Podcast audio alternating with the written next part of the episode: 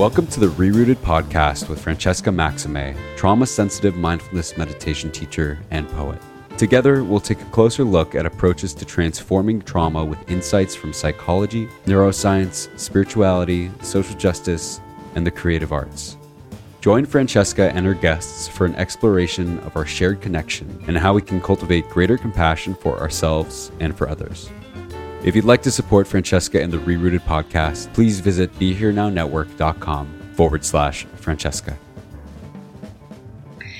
Hi, everyone. I'm Francesca Maximé, and welcome to this edition of the Rerooted podcast here on Ram Dass's Be Here Now Network. It is August 19th, 2021. It is a Thursday afternoon and evening, depending on where you're hailing from, and of course, morning and overnight, depending on if you're across the world. I'm here on Unkechaug land in Long Island, New York. And um, my pronouns are she, we, and us. And uh, I'm just really here to kind of continue this conversation that we've had about neuroscience, trauma resolution, heartfulness, uh, coming from a place of of caring and compassion that so many of the teachers here on Ram Dass's Be Here Now network talk about, including my mentor Jack Kornfield and Sharon Salzberg and um, a lot of other folks that we we really have learned so much from. And today, uh, I want to introduce you to um, a couple of folks that I met on a Society for the Exploration of Psychotherapy Integration, which is a mouthful conference. Now we're going to just call it SEPI, um, a few months ago. And uh, the Sheldons, Beatriz and Terry, uh, are two really remarkable therapists talking about really about caring and how the limbic system and and uh, circuitry that we have in our brains influences how we show up, what we're able to take in, what we have a capacity for, and how we can begin to kind of shift into ways that uh, increase our, our capacity for, for joy and well being and contentment. Uh, Terry Sheldon, MD, is a clinical professor of psychiatry at the University of Washington, Seattle, and has specialized in the research, practice, and training of psychotherapy for 35 years. Uh, Beatriz Sheldon is um, also a psychotherapist, and she's practiced for 40 years in four languages.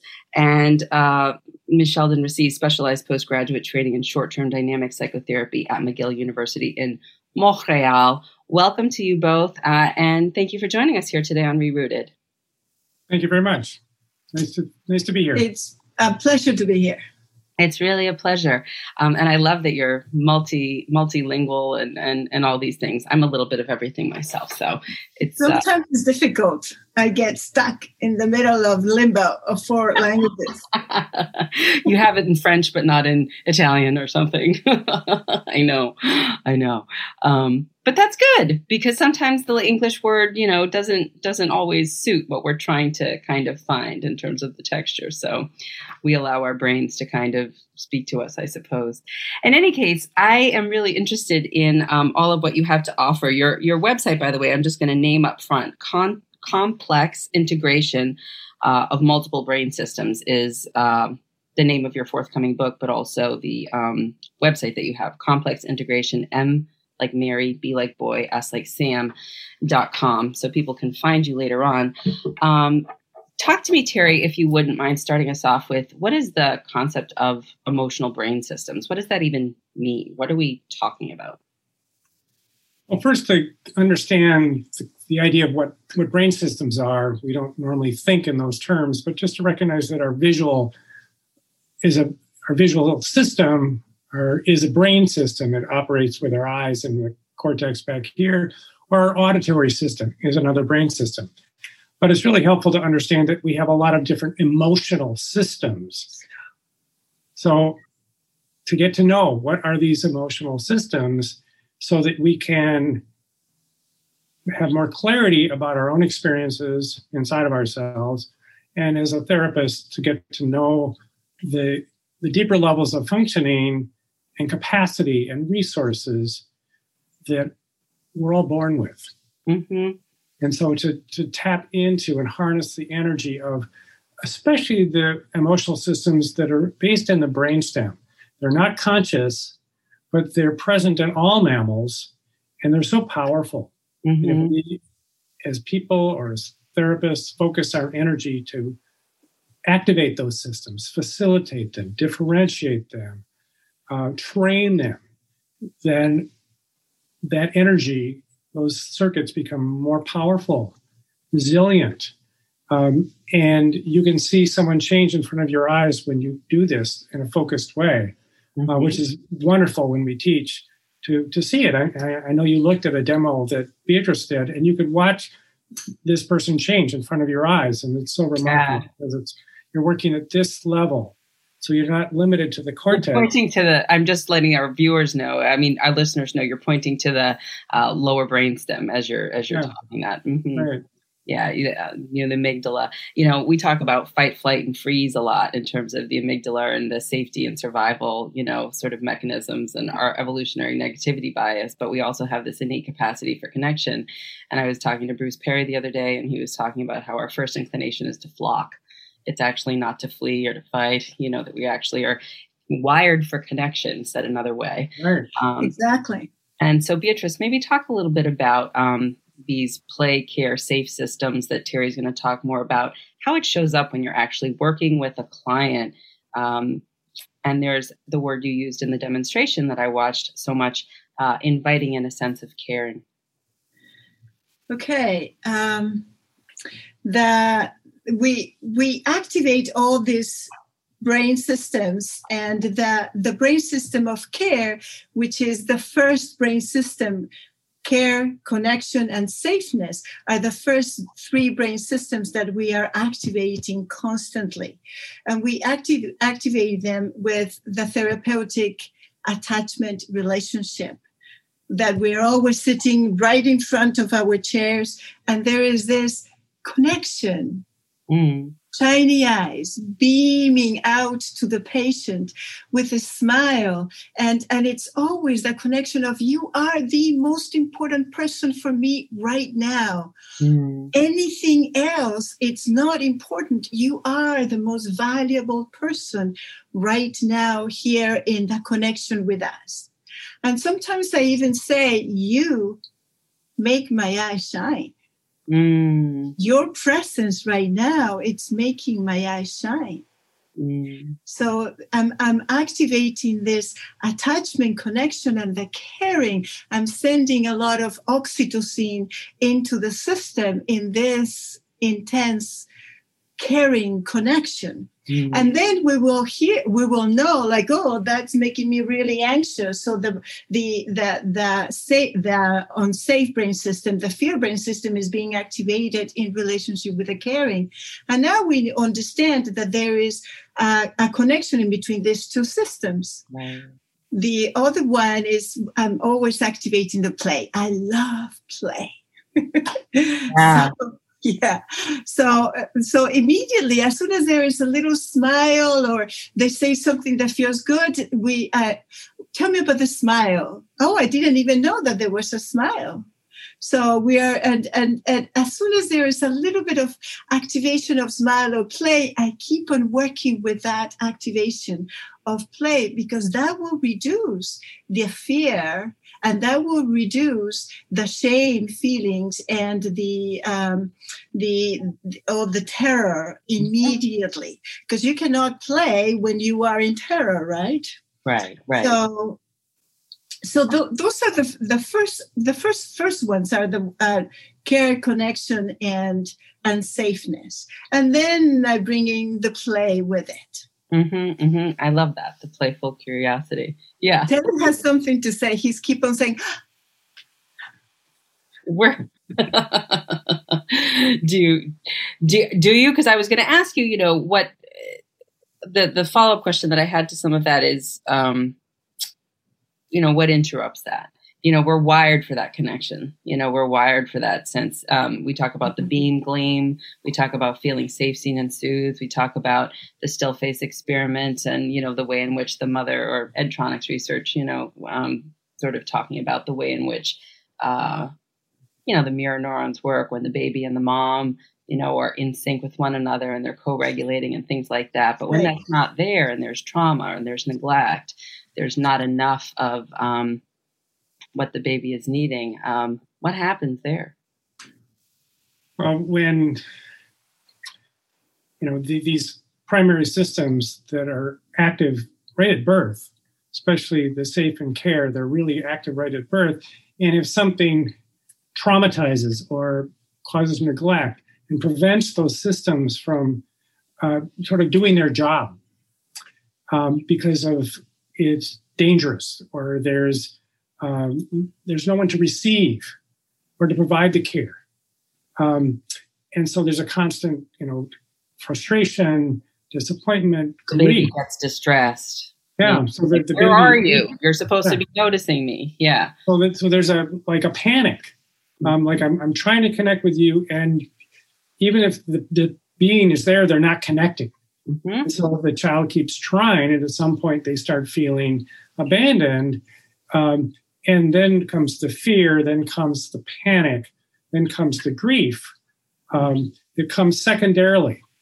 And if those systems and those emotions get activated sufficiently, they get sort of entrenched um, as a way of protecting this child from further trauma. Um, but those those reactions were adaptive when they were really small, but often they get stuck there, and that's where you know we can come in and be helpful to help disentangle from those that emotional learning, that emotional trauma, knowing that underneath that there are good things. Hundred percent. Yeah, where that's why they say in mindfulness, we, we, we it's sati, the the Pali word, the where it's remembering, remembering, putting back together what it's like a Humpty Dumpty situation. You're not creating something new, but you're just you know you're you're sort of or kintsugi, you know, when you're talking about the bowls that have the cracks and they're filled with gold, um, glue or paint or whatever it is, um, you know that that that really what I think is, and you know, Gabor Maté talked a lot about the wisdom of trauma in the movie and this big thing that he's had out recently, which I'm sure people um, listening to this podcast may have heard about, and if not, maybe check it out along with your book and offerings. Um, but that there's there's something interesting about what we're doing is we're trying to find our way back home. We're trying to find our way back to the part where we got uh, stuck on some detour, where uh, where we were what we were expecting uh, to be available and what we deserved to have be available to us. What we legitimately needed was just not available. But interestingly enough, because of our ingenuity, um, you know, our conditioning takes that adaptation of survival for like, okay, well, this must be about me. I'm going to take control of the situation. If I can fix me because there's something wrong with me, otherwise they would be available, um, then everything will be okay and we'll be back in right relationship. So, what you're talking about is exploring what interrupts that and then allowing there to be the unfolding of what's authentically already there to start to shine again, which I think is so beautiful. And in um, the best therapy, that's what happens you know sometimes it doesn't happen even though we try. Um, sure. so how is this different from other kinds of therapy? I mean it, it's it's not cognitive behavioral therapy. It's not psychoanalysis. Yeah. It's all of them together. There there's several things that are different. Um, first just the, the idea that recognizing there's all these different systems. Um, and especially below the level of the amygdala, the hippocampus, and basal there's all these systems underneath can really make a difference. So that wisdom, knowing to go there, even though they're not conscious, that those systems are there and work with that. And when our patients become, you know, distressed, traumatized, or afraid or panicked, rather than focusing on those symptoms or trying to understand them or you know focus on the trauma we have an expression which is go the other way. Mm-hmm. go underneath that. So if they're stuck in grief go underneath the grief and activate their ability to care for themselves or to take in our care because that is more powerful. That can inhibit the grief. Um, to go to the love you know, that the, um, someone said this recently. It reminded me of this wonderful expression. Grief is the price we pay for love. Right, right. So go to the love in the moment with with your patient. The therapeutic attachment relationship Beatriz mentioned a few moments ago, we approach that differently than other people do. We really want to have that relationship in the present, not it's not about transference. about the past relationships or whatever. It's what's actually tr- happening in the moment. It really, you know, as Beatriz demonstrated a moment ago with you, you know, that beaming, loving eye contact, you know, in the moment, having an attachment relationship to activate the attachment systems mm-hmm. in the person we're working with, and trusting that, yeah, the safe care and connection are going to get activated. Yeah, it's funny. I had a um, client earlier today where it was our first time working together, but he was referred to me through someone I had worked with for a while and was pretty familiar, apparently, with my work with um, this other client. And I guess felt pretty confident or comfortable about trusting that we could kind of do something together. And that was part of what, you know, was sort of in that initial session of the connection. Um, you know, that that whole idea of what is it like to keep, you know, your eyes open and connected even through the screen. And that was their observation reporting to me how that you know being seen feeling safe seen and feeling felt you know feeling felt um, right. was was both terrifying and unfamiliar but also i'm like well how is it right now just in this moment right. is, is this okay enough to just have a little bit of this and you know and you could hold it you know for eight or ten seconds and then kind uh-huh. of you know and i said that's totally fine. We're not trying to make anything happen. We're just seeing what it feels like when we can allow a little bit of this in. Fantastic. So you know it, Beatriz, when you work with people in that way, in your particular way, we each have our own unique style, but it's similar. Um, what do you notice happens when someone realizes that they can actually take in, well, that they have it within them, but that they can also take it in from you, that you're really just reflecting back to them what's already in them? You're asking what happens, or how do I know it's happening? How, well, how do you know it's happening? Um, there is there is physiological changes in the face. They is they they become more aroused. The color changes. The eyes change the and the mouth there is a little bit of a smile but also there is a physiological change into standing up inside of themselves mm-hmm. and uh, and and and when i see that they that there is this change inside I immediately ask what's happening right now? What are the sensations that are happening right now? And sometimes hopefully. If not, we will have to do physiotherapy for the brain to work with it. But sometimes they come saying, well, there is warmth on the chest. Mm-hmm. And I pick that up because the brain is going to prune that soon right? The, the sensations go up and then they go down and they disappear. So I pick that up and I work with it as staying, let's stay with this sensation of warmth from the chest. And that is you allowing to receive my caring and that is you allowing you to receive your own caring inside of you mm-hmm. so then we become this inside generator of keep yourself paying attention to this warmth on the chest. So then you can keep it buoyant one click more, one click more. So then, so then it, it becomes resilient um, mm-hmm. after we worked with it, and then they're able to hold it a little bit longer. Yeah, and I love that. Thank you. And and and Terry, I'm going to go to you based on what um, Beatriz just said because you know the way Bruce Perry talked about it is like you have the old, you know, sort of. I, am from Massachusetts originally. You have the old Mass Pike here. Had they not just done the big dig and you know sort of spent a lot of money, um, they might have actually added a better four lane superhighway over here um, that actually functioned better alongside it. And so the inclination to want to go use the old road is not there. We're not, it didn't, it's not, it may be there, but it kind of fades away and becomes less interesting over time because we have an Autobahn over here that's a lot more functional. So, can you talk about kind of picking up what Beatriz is saying?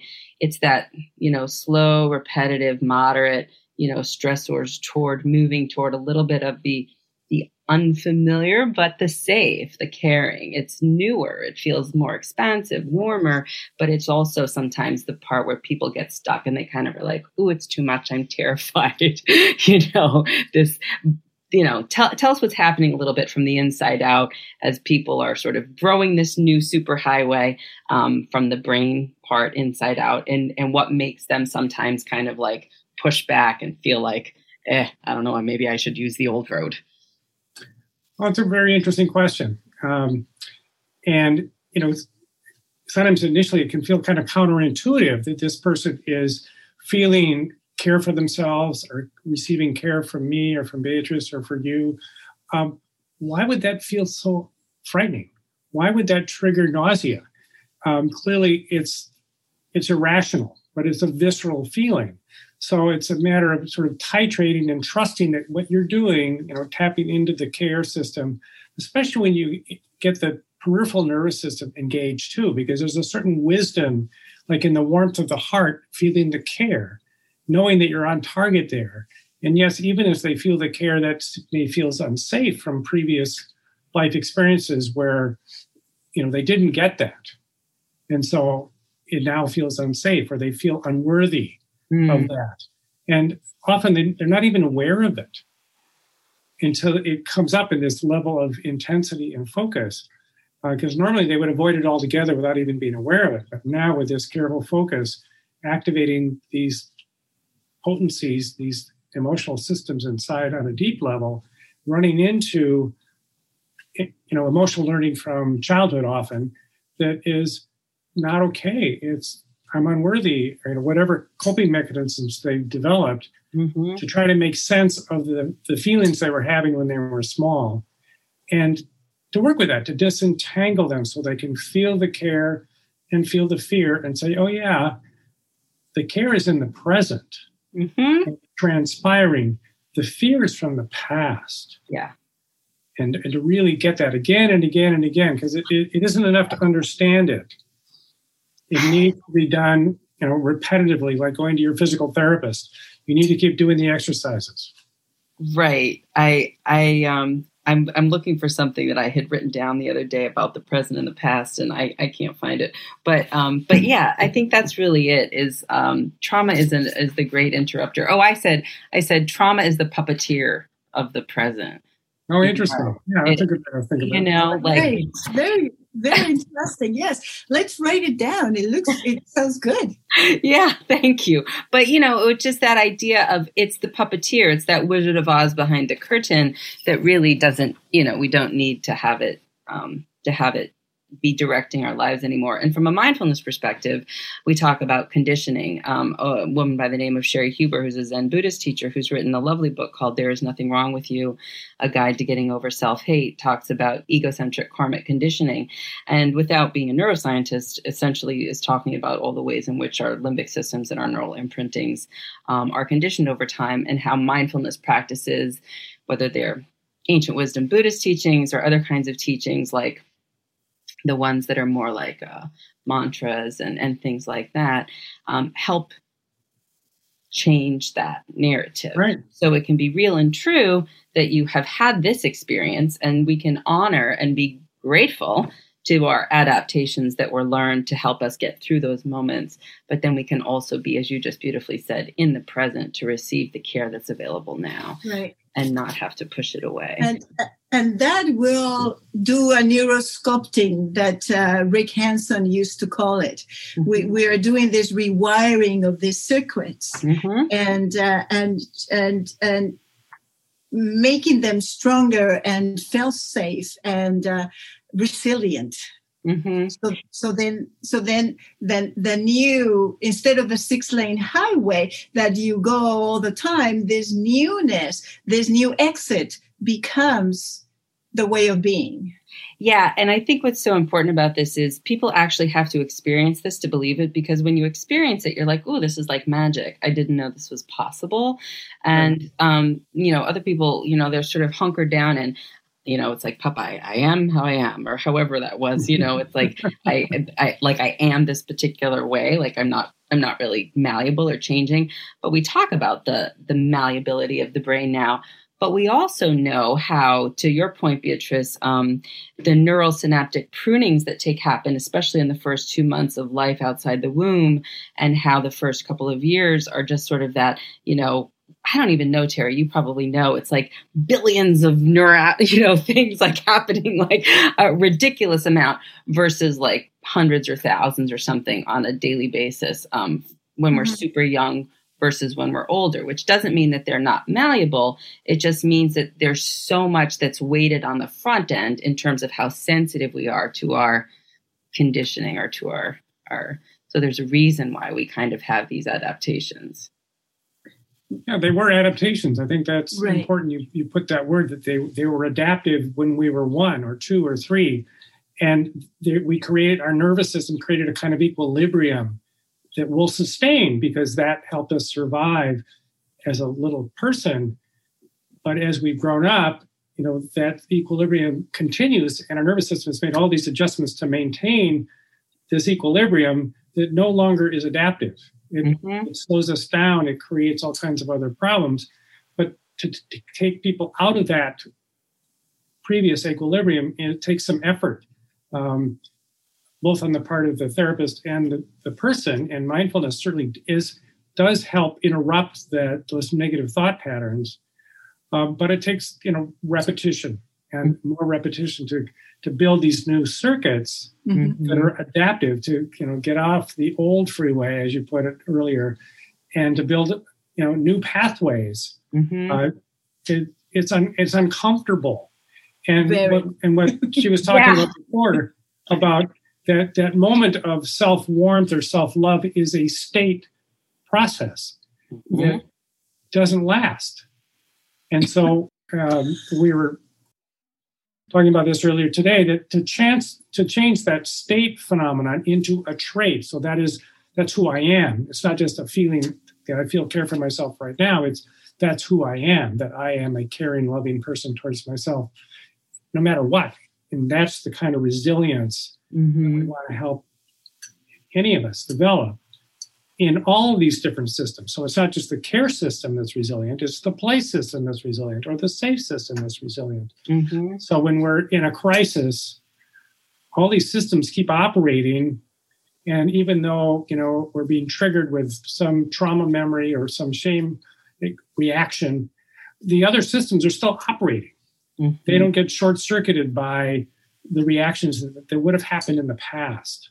Mm. That's really important. It's a different way of working by building, focusing on these resources and having them be become traits not just brief moments of good feelings. So, it, how does that show up, Beatriz? I first saying it's a trait, and I'm like reminding myself as someone who's just gotten triggered in some board meeting or at work or you know something, and the way in which my boss talked to me is making me feel like I'm in a shame spiral all of a sudden, and I'm starting to go back into dorsal vagal collapse where I'm sort of shrinking away. And I've been working with someone like you, and I've been able to kind of experience what it's like to be caring and to be cared for, and to know that I have this capacity, not because I know it in my head, but because I've actually experienced it in my body and I've actually felt what it's like to have that warmth and spaciousness that you've talked about. How does that end up translating when I show up? Is that me sort of being able to pause enough and say, hey, I'm enough and I matter. Let me open up to actually asking a question or being curious about whether or not my boss really meant it in the way that I think I heard it, or whether or not this is a narrative that I'm making up or something about myself. So I say to them, you know, would you mind, you know, reflecting more of that or whatever it is. But how does that how does that show up in real life? How does this help people in real life? Um, are you are you asking how does that shows up? How do we work with right here at this moment with CIMBS? Yeah. This this type of difficulty. Yeah, yeah. Like okay. if somebody if somebody has been working with you, but they get triggered in real life right. outside of session. Outside of session. Well, um, that's outside of session. Mm-hmm. what we are working here is we're working at this precise present moment of the relationship of you with you. And if you got triggered with your shame got triggered, that means that there is that hyperconnection with shame, right? So that in the precise moment what, what I start act what I start activating, it's the sensation of you are valuable right now at this precise moment to us. So I, be, I begin to activate the valuable brain system, mm-hmm. and, uh, and and, and, they usually will say if they have got gotten triggered before, they usually will say, "No, I, am not valuable. I'm I'm not worthy." Mm-hmm. Uh, and it doesn't matter how many times I say, "No, you are valuable." Will be yeah. not important. Mm-hmm. But at this precise moment, I am paying attention to you with all my might, all my intelligence, all of me. And what we pay attention to, we value. So at this precise moment, I am valuing you. It is happening that you are being valuable to us. Mm. Now you also, you patient, you you mm. are paying attention to you right now and you're not thinking about something else, you're paying attention to you and your sensations. You are valuing you right now at this precise moment. Mm. So we're just staying here in activating the valuable you, brain system that is happening at this moment. And I bring in other brain systems to corroborate this brain system of we're caring for you as you are feeling, as you are being valuable here with us. Mm-hmm. And I bring dopamine also into the system of to to cement this experience of valuable. And I ask, how are you experiencing this valuable? Uh, I don't, I don't feel anything, or it's not there.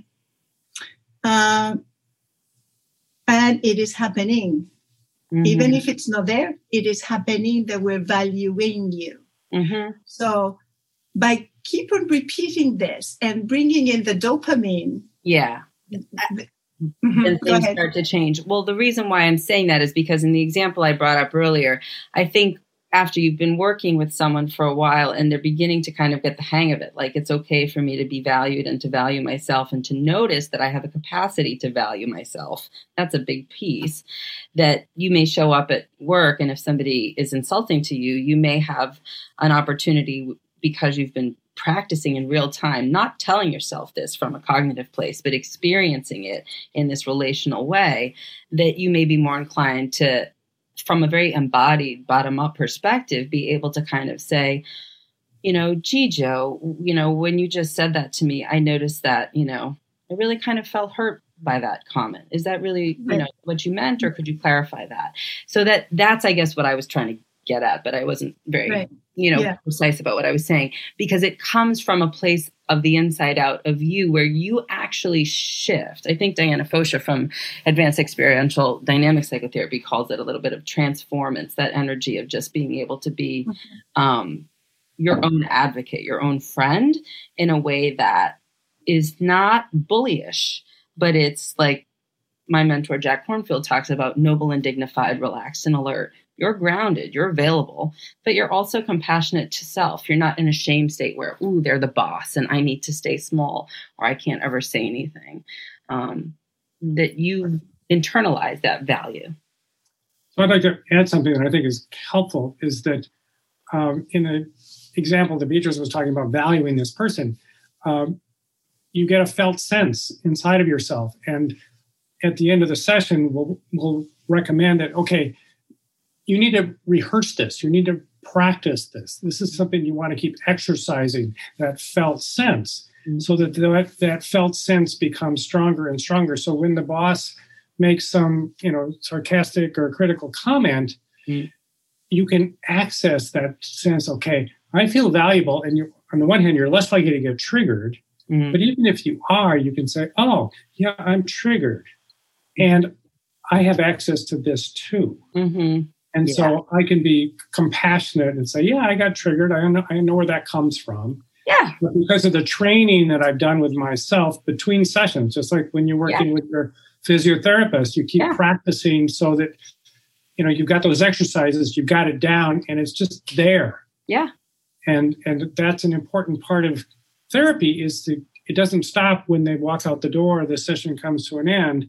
They're going to continue to work to strengthen those adaptive circuits so they become yeah. six lane highways. I, I I like that because a lot of times, you know, I my the way I do it with people, Tara Brach does it where she just says, you know, put your hand on your on your cheek or on your heart and just say it's okay, sweetheart. Like that's her way.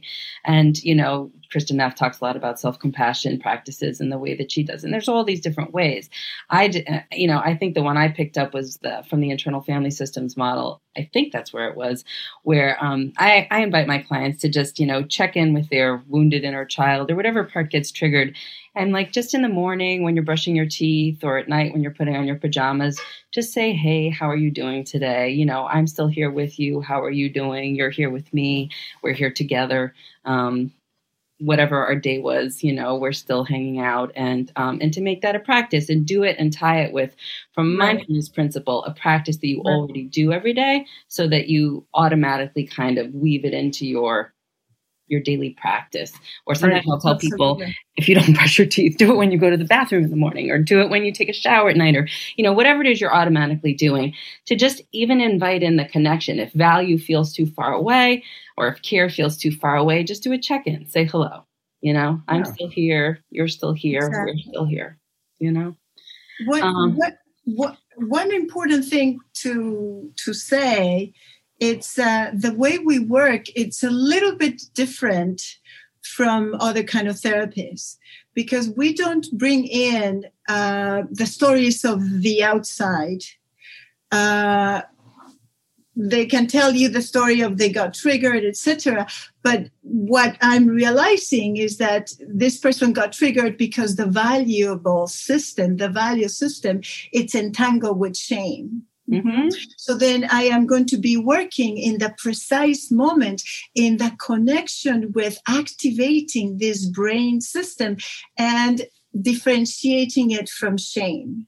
Mm-hmm. Not about what happened then with the bus, but about activating this brain system that it's that it's already there uh, hardwire and we are uh, to start activating in, in the connection with us right now and in the sensory brain system right now. Mm-hmm. So we don't work too much with stories. Yeah, no, me we neither. work with the story of the now in the sensations and in the brain systems. That's the story of the now. Mm-hmm, mm-hmm. Yeah, and, and and I guess the the um, you know it, it's like a somatic you know experiencing you know sort of way of just you know and what are you noticing now and what's happening now and where are we now and how is this now and what's feeling now or a focusing session or something you know what what's what's coming forward you know it's these you know these kinds of more like in the direct moment to moment experience right. what is it that's right. actually happening because those are the things that are like click click clicking they're shifting you exactly. know and then um, you can probably talk. Um, well, you probably both can, but uh, Terry, to this this piece of we've talked a lot about repetition, but we also in memory reconsolidation talk about like a five hour window of when you have neural synaptic sort of openings and when a new learning can kind of um, sort of be i don't want to say laid in there i don't want to people, mm-hmm. people think we're putting in any false memories or something because that's absolutely not what's happening um, can you talk a little bit about the brain systems where this is like what's kind of happening when somebody's kind of like getting it with, with like feeling the felt sense shift from the inside out? I think there's several things. You know, I think there, you know, the emotional memory reconsolidation is one form of neuroplasticity that that's quite compelling.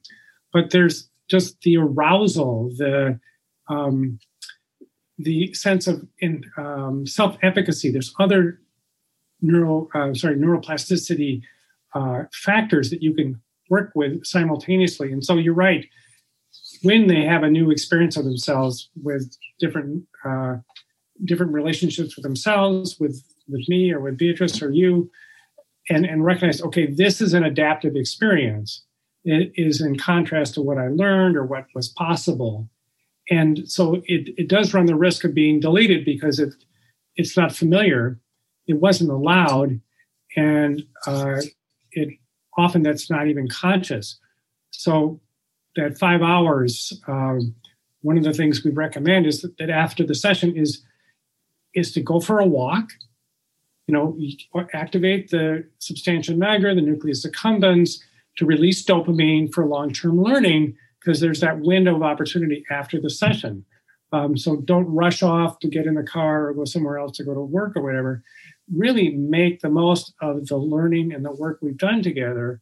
So physical activity, also meditation, you know, to not get into old circuit patterns, but to hold on to what you just learned, what you've just experienced, let things unfold, um, to keep them alive. And then um, at the end of the day, when you you know getting ready to go to sleep, reactivate these circuits. Mm. Remember them. You know, because what your brain activates at the very end of the day is going to get held on to. A part of what we do when we sleep is to hold on to those learnings. Yeah, in our in our dream states, and and you know, if I'm um, sort of a casual listener, I'm like, well, how is that different from those positive affirmations that we learned about in the '80s and the '90s with the self help books? Good question. You want to answer? answer. Okay. Um, the affirmations have a certain amount of value, um, but they're a little bit too much top down. So it's important that, like the when we train our colleagues, we invite them to uh, make assertions that are biological, a neurobiological fact. So, my care for you is unconditional. That is a fact. That is a biological fact. So, you're not just saying a positive aphorism or um, something really pleasant. I'm speaking about a neurobiological fact. And it's safe for us to care for you. Mm-hmm. So those are the kinds of activations that we use um, because we know they're true, they're, they're facts, they're biological facts, and we're just activating them intentionally. So they have a felt sense of, oh yeah. And if, if it makes them feel uncomfortable, then that, that contrast is really out there in the open. Like, yes, my care for you is unconditional and you don't feel worthy. Isn't that fascinating? Mm. So you add in the curiosity about something that is irrational, yeah, but it feels true. But yes, the, the, the neurobiological fact is, you know, our care for you is unconditional. Yeah. Let yeah. me let me let me add something else there. Please. Um, the in therapy, what we're working with is the sensory brain system. We're activating all the brain systems, like uh, uh, wantingly. Is that a word in English? Intentionally. Intentionally. Mm-hmm. We're activating all these brain systems intentionally all the time. And when we are activating the brain system that we were talking about with this other example of feeling valuable and then suddenly experiencing a little bit of a warmth here on the chest, that is the sensation that they need to repeat. Mm-hmm. The sensation of experiencing with muscle memory of experiencing the warmth here and the smile that makes me feel. Mm. And that is every 10 minutes, we ask them after when they leave the session to every 10 minutes, just bring that up that with muscle memory, that sensation of warmth that makes me smile. And then off you go. And mm-hmm. the warmth that makes me smile. In that way, you you are neurosculpting. You are sending blood to the synapses of the newness of feeling valuable. Mm. So so they so they, they need to keep on repeating this because yes, the brain is going to prune it in five hours. Mm. And we don't want this to be pruned. But just saying I'm valuable, we could say you could be saying tuna fish, tuna yeah. fish. Yeah, yeah. No, yeah, I get it. That's why. That's why I think there are limitations to, you know, cognitive behavioral therapy or, or those kinds of affirmations. But the sensation of feeling valuable, experiencing the valuable inside, that is what will send blood to the synapses to make it resilient. Yeah, yeah. One other aspect that I think I want to highlight is there, there are four different levels of our nervous system. There's the peripheral nervous system, there's the brain stem, the basal nuclei, and the cortex. And what Beatriz was just describing is where all four levels of the nervous system are being active at the same time, which creates a kind of integration. It's very natural and self healing um, and self reinforcing, although it takes some repetition to hold on to it because it's unfamiliar and out of their usual equilibrium. But if you can get all four levels of the nervous system engaged and involved, you know, it's going to last much more easily. Mm-hmm. And what you're saying now, um, Terry, makes me think of uh, when Dan Siegel talks about creating a coherent narrative, and we're sort of, you know, uh, really kind of understanding and having an integration of our own sort of self story, and not, uh, you know, um, making sense of your life. Said another way, you know. Um, uh, go ahead. Uh, Daniel Siegel wrote the foreword for our book, yeah. and he loved it because of you know the integration he's so fascinated by integration and our book is a lot about integration mm-hmm. chapters about it and just the differentiation process so i you know i think readers who are familiar with him uh, would enjoy taking a look at his foreword um, and you know he really thought what we were doing was right in line with what you just mentioned mm-hmm. all this kind of integration on multiple levels uh, helps the person develop you know an integrated narrative but from our point of view, most of this is non-conscious. So it's not just the narrative, but all these non-conscious systems that are integrated and functioning in a collaborative, comprehensive, and complex way, which is very flexible. Mm-hmm, mm-hmm. Yeah, which again, like I, I feel um, I love the example that he uses of his, I think it was his 96 year old client, Stuart, that is right. yes, Stuart, yeah. a lot. You know, him. who had uh, a new insight of way of being. And for those who aren't familiar with the anecdote, it's basically this um, older man, I believe, who had gotten. Um, Oh, it sounded kind of was like, you know, I don't know, he was avoidant attachment style or something, but mm-hmm. kind of more stoic type of a person and, right. and and didn't really understand that when his dear friend had died, uh, that he didn't really feel on the inside quite like this you know sort of mushiness or heartfulness. And this is his dear friend for many many years. Um, and he had been married and was still married and all these things. And so he talked to dan and you know they kind of explored a little bit of that. And then you know sort of i think through their work together uh, he was able to kind of be a little bit softer in his marriage and be a little bit more available. Um, and and I think that that's really all we're going for is mm-hmm. we're we're not we're not we're not trying to change who we are. Um, we're not rewriting the script of what happened, but as we say in mindfulness, it's how we relate to what happened that uh, becomes different. We know? are activating who we're born to be. Mm-hmm, mm-hmm. Yeah, it's very, it, you know, again, to quote Dick Schwartz, we're hope merchants. If there's a faith there, you know, there's a certain degree of like, you have faith that you can return to your net, your essential self you know, um, to your yes, you know, to your and and you know, I think from the egotistical standpoint, we think that we're just so also special and exceptional, and we are unique and special and exceptional. But we're also kind of just like all this big, you know, wider. If we're kind of getting into the non-dual consciousness, you know, we're all interrelated. To use the systems thinking, we're all interdependent from a mindfulness standpoint, from a you know that there is no me without you. There is no, there right. is, you know, to use Dan Siegel again, the we. Um, and so when we are actually doing what you're talking about, Beatriz, and when you and I are sort of, you know, beam gleaming as you're going through your example, and I'm your sort of mock client, um, you know, it's like, yeah, here we are. And you too, Terry, you know, here we are together in this, in this moment. And can we really be present for that? And what is that like? Because it's happening whether or not we do it's anything with it or not. It's what's happening. Yes. So let's, let's step into that. Yeah, that, I mean, I think that's the whole point. Ram Dass's "Be Here Now" is it's okay to experience our beingness here now, and to say it out loud. Mm. That's one of the things too. We love out loud. We say we're here to care for you out loud. Mm instead of just what was the what was they say uh, positive something experience? Unconditional positive oh, regard. oh, unconditional positive yeah. regard. That's love. Why are we not going to say love? Mm-hmm, mm-hmm. I, I, think this is so interesting because if anybody who's a therapist is listening to this podcast, um, they may be sitting here saying, whoa, whoa, whoa, whoa, whoa. Unconditional care, unconditional love. I can't give that. I don't have any resources. There's no gas in my tank. I'm burnt out. We're in the middle of a pandemic. I don't even like this client. I don't even like me. You know, how am I going to get, you know?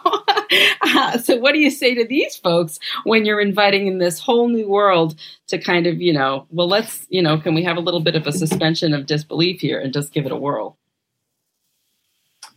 Um, well,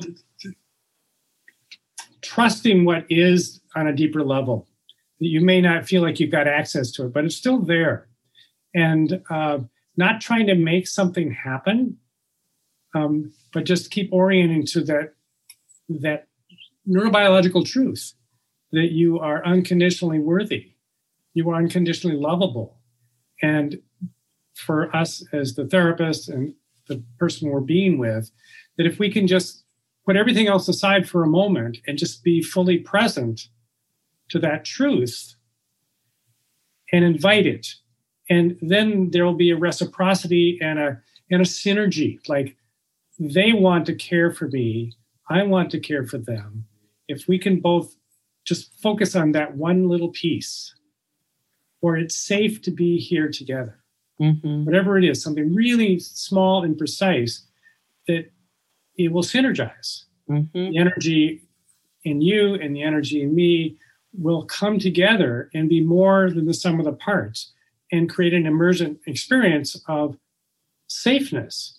And, and often people don't even know what safe feels like. They think mm-hmm. it's the absence of anxiety, but no, it's it's it's a felt sense in its own right. And when you tap into that system, you can always see that their breathing changes.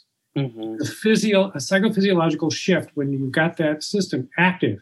So if you keep an eye out for it, you say, okay, we're, we're getting somewhere. So hang in there. Just keep hanging in there. It mm-hmm. may seem a little repetitive to the therapist, but on the receiving end, it feels like, oh, you get me. Mm-hmm.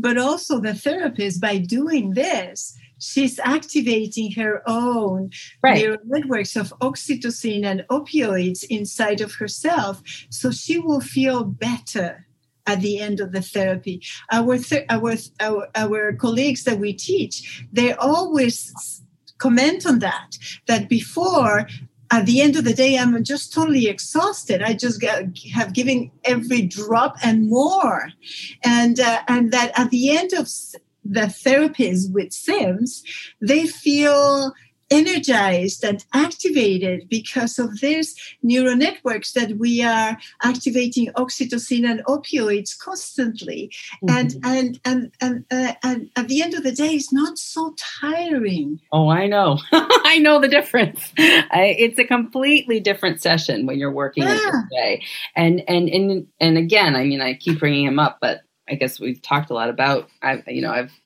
anyway. Dick Schwartz says, you know, I feel like we're I'm in a meditation. You know what I mean? It's nourishing. It's not. It's not labor. You know, it's um, right. it's uh, it's and and I feel the same way. And in much that same way, I think young mothers, new mothers, whomever. Um, you're receiving from the baby, you're offering to the baby. Exactly. You're co-regulating. It's not. That's the whole point of it. Um, yeah, the baby is not just a sponge.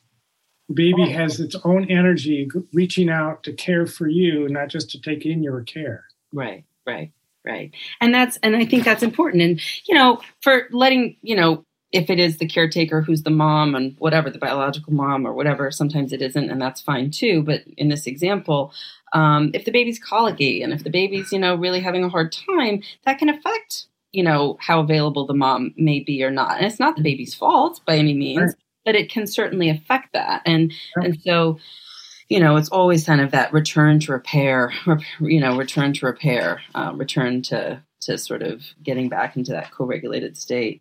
Um, you know I, I, I could ask you there's a couple other questions here um, but i think we've kind of covered a lot. Uh, you could talk a little bit about you know your book.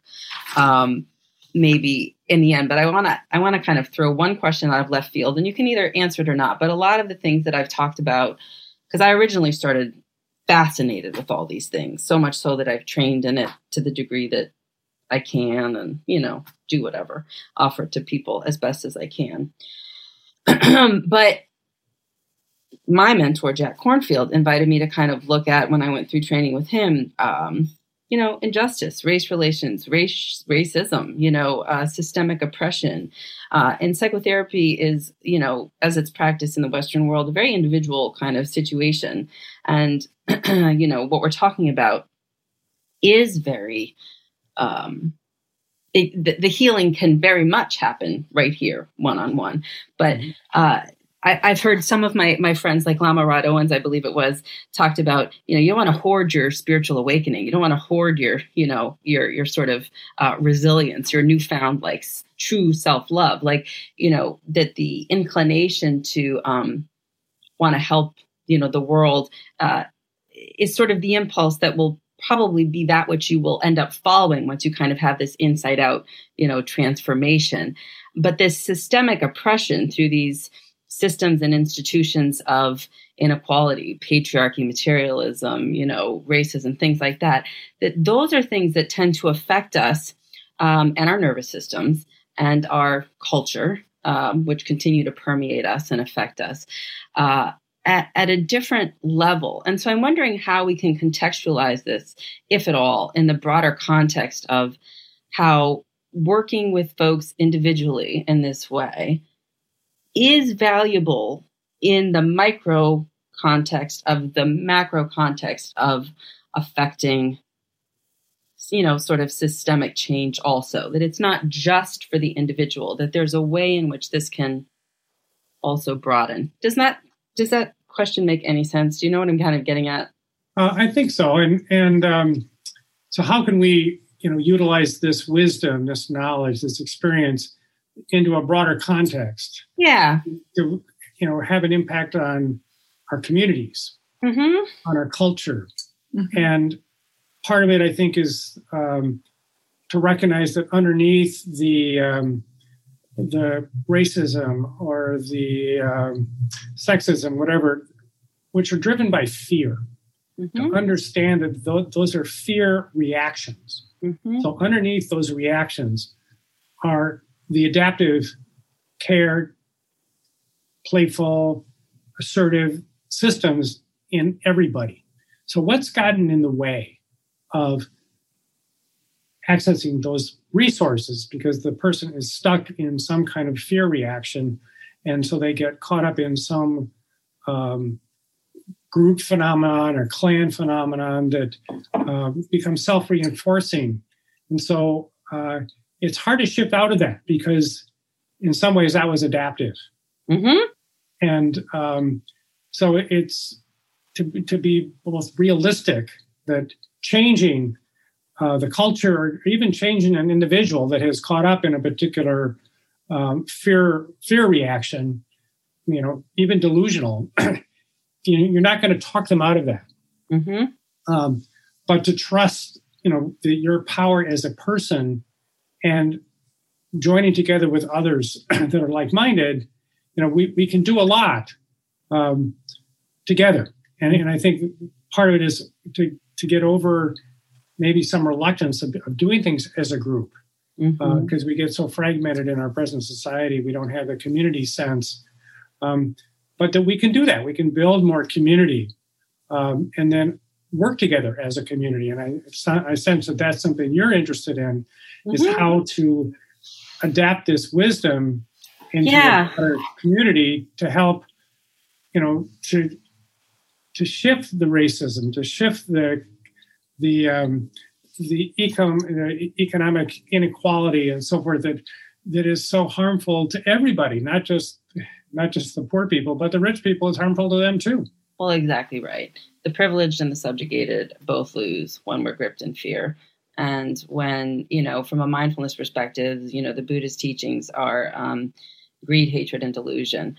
Um, those are the defilements, the basic, um, you know, sort of seeds of, of you know challenges and and the root causes of suffering and and and that and that when we're able to kind of recognize what those are and we can kind of hold a mirror up and kind of as you say i mean this takes practice, that it also takes insight and all these other things, we can kind of plane away um, at kind of um, uh, planting parallel seeds of like they would call it like metta meditation, uh, loving kindness meditation, ne- positive neuroplasticity, essentially, like basically helping, um, you know, may I be safe, may I be healthy, may I be happy, may I be filled with joy and ease.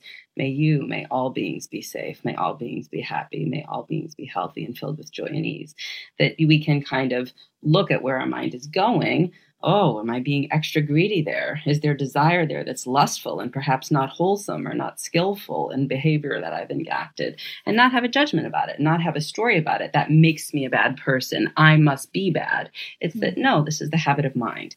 And that's why these principles can be very important to understanding, I think, how we can use these methods like you have, the beautiful um, you know book that you've written uh, complex integration of multiple brain systems and psychotherapy cimbs sims as you call it, um, is another tool in the toolbox of being able to train therapists and to help support clients in um, really this transformation that i think really probably does have to come from the heart.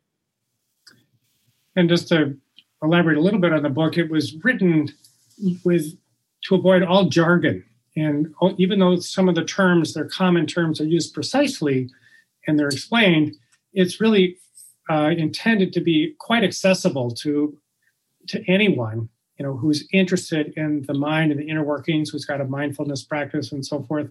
So you know i think there are all kinds of people that'll find it interesting and accessible. There's a lot of stories of uh, transformation of individuals um, I don't know, maybe there's 20 different, uh, at least stories of uh, interesting, curious, um, momentous, uh, humble uh, kinds of life experiences that can resonate with individuals when they read it. Um, and so it's, um, I think it's quite accessible. And, you know, there's a lot of illustrations. I mean, a lot of what we were talking about today may seem a little too uh, academic and, and, scientific but you know we've got like 50 illustrations to, to sort of show what does it look like. Um, and i'll just just to pull out one this is this is the cover of our book. Uh-huh.